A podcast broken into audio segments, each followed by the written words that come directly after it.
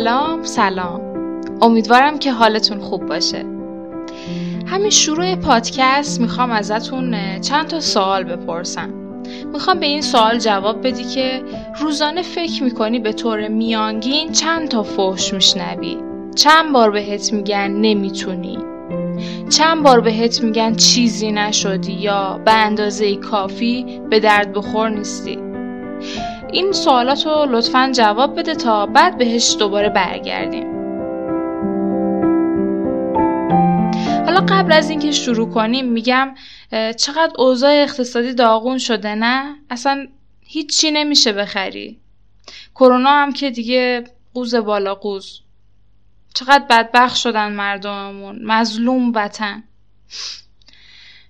ما ایرانیا واقعا گناه داریم با این مسئولینمون. روز به روز شرایط سختتر میشه نه؟ اینجا دیگه جای موندن نیست به نظر من. فکر کنم روزی چندین بار این دیالوگا بین ما ایرانیا رد و بدل میشه. توی تاکسی، سر کار، مهمونی، دور همی، حتی با غریبه ها خسته نمیشیم از نالیدن. خسته که نمیشیم هیچی. گاهی اوقات حس می‌کنم حال می‌کنیم با نالیدن. می‌دونی علتش چیه؟ علتش اینه که وقتی میگی شرایط اقتصادی داغونه خودت رو قربانی جلوه میدی. قربانی سیستم اقتصادی قربانی تصمیمات غلط مسئولین یک قربانی بیگناه. برای آدم ها قربانی بودن مزیت های زیادی داره. فکر نکنین بده. اگه فایده نداشت صبح تا شب نمی نالیدیم نمی نالیدیم سخته. حالا فایده قربانی بودن چیه؟ یک کلمه سلب مسئولیت. یعنی وقتی ما در نقش قربانی فرو بریم دیگه مسئولیتی برای بهتر شدن نداریم.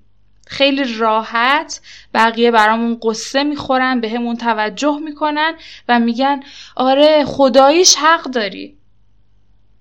بذارید با مثال بریم جلو که شفافتر بشه. مثلا تصور کنید که شما یه فروشگاه لباس دارین و به خاطر کرونا ضرر کردین. مدام ناله می‌کنی از شرایط و اوضاع داغون. در حالی که تو همین کرونا تعداد زیادی از کسب و کارها رونق گرفته. مردم یاد گرفتن به صورت مجازی فعالیت کنن و بفروشن. اما تو تو تغییر نکردی و گناه تغییر نکردن تو انداختی گردن شرایط اقتصادی جامعه. و بقیه هم اومدن دلداری دادن و گفتن حق داری حق داری ناراحت بشی اوضاع خیلی داغونه. تفلک شانس نداشتی. شانس؟ شانس یا مسئولیت؟ تغییر کردن شانسی نیست. تغییر کردن یک مسئولیته. یک مسئولیت اجتماعی و فردی که به گردن خودته. نالیدن کار انسان منفعله. انسانی که اهل تغییر نیست. وگرنه انسانی که اهل تغییر باشه فرصتی برای نالیدن نداره. درسته شرایط اقتصادی خوب نیست. برای هممون خوب نیست. مقصر کیه؟ مقصر مسئولین هستند مقصر کرونا هست مقصر سیستم غلط اقتصادی هست. اما مسئول تغییر شرایط مسئول بهبود وضعیت اقتصادی ما کیه؟ کرونا؟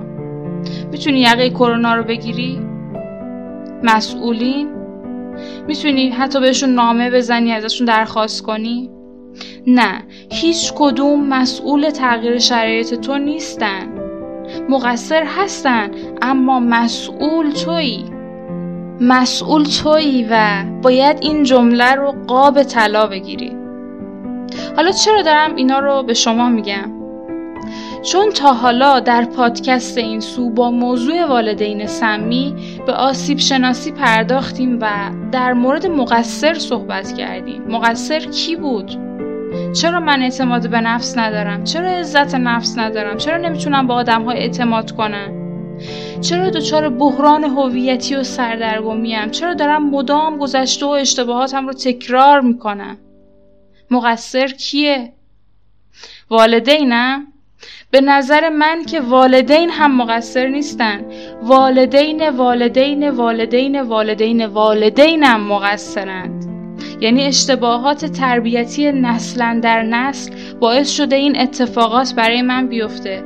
پس مقصر جد در جد منه. اما مگه می‌تونی اونا رو از زیر خاک در بیاری و تغییرشون بدی؟ خیر. مقصر کس دیگه است اما من مسئول صد درصد شرایط کنونی خودم هستم. من مسئول عدم اعتماد به نفسم هستم. من مسئولم.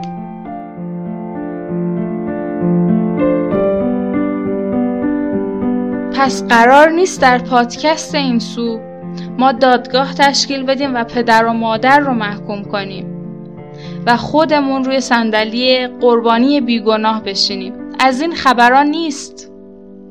تو باید تغییر کنی. تو باید عوض بشی. حالا برمیگردم به سوالات اولی که ازتون پرسیدم. روزانه چند بار بهت فوش میدن؟ روزانه چند بار بهت فوش میدن؟ فکر می‌کنم جواب سوالم رو اشتباه دادی. جواب اینه. اگه والدین دو بار بهت گفتن احمق یا بیشعور تو توی ذهنت بارها و بارها به خودت گفتی احمق. اونا یک بار گفتن و رد شدن. یک آشغالی انداختن سمتت تو چرا برداشتی؟ و چرا هر روز داری با خودت حملش می‌کنی؟ روزی چند بار بهت میگن نمی‌تونی؟ چند بار بهت میگن چیزی نشدی؟ اگه اونا یکی دو بار بهت گفتن تو گاهی مدام داری توی ذهنت این جمله رو تکرار می‌کنی که نمی‌تونی نمی‌تونی نمی‌تونی. تو این زباله هایی که بهت پرت کردن و با خودت داری هر روز حمل می‌کنی. تو خود هجاب خودی. حافظ از میان برخیز. از میان برخیز. دوست دارم خوب به این مسئله توجه کنی و از خودت هر روز بپرسی. جاهایی که شروع کردی به ناله کردن کجا بوده؟ کجاها خواستی نقش قربانی بیگناه رو بازی کنی؟ کجاها مسئول رفتارت بودی؟ اما به جای تغییر دنبال مقصر گشتی. این اولین قدمه. قول بده اولین قدم و محکم برداری.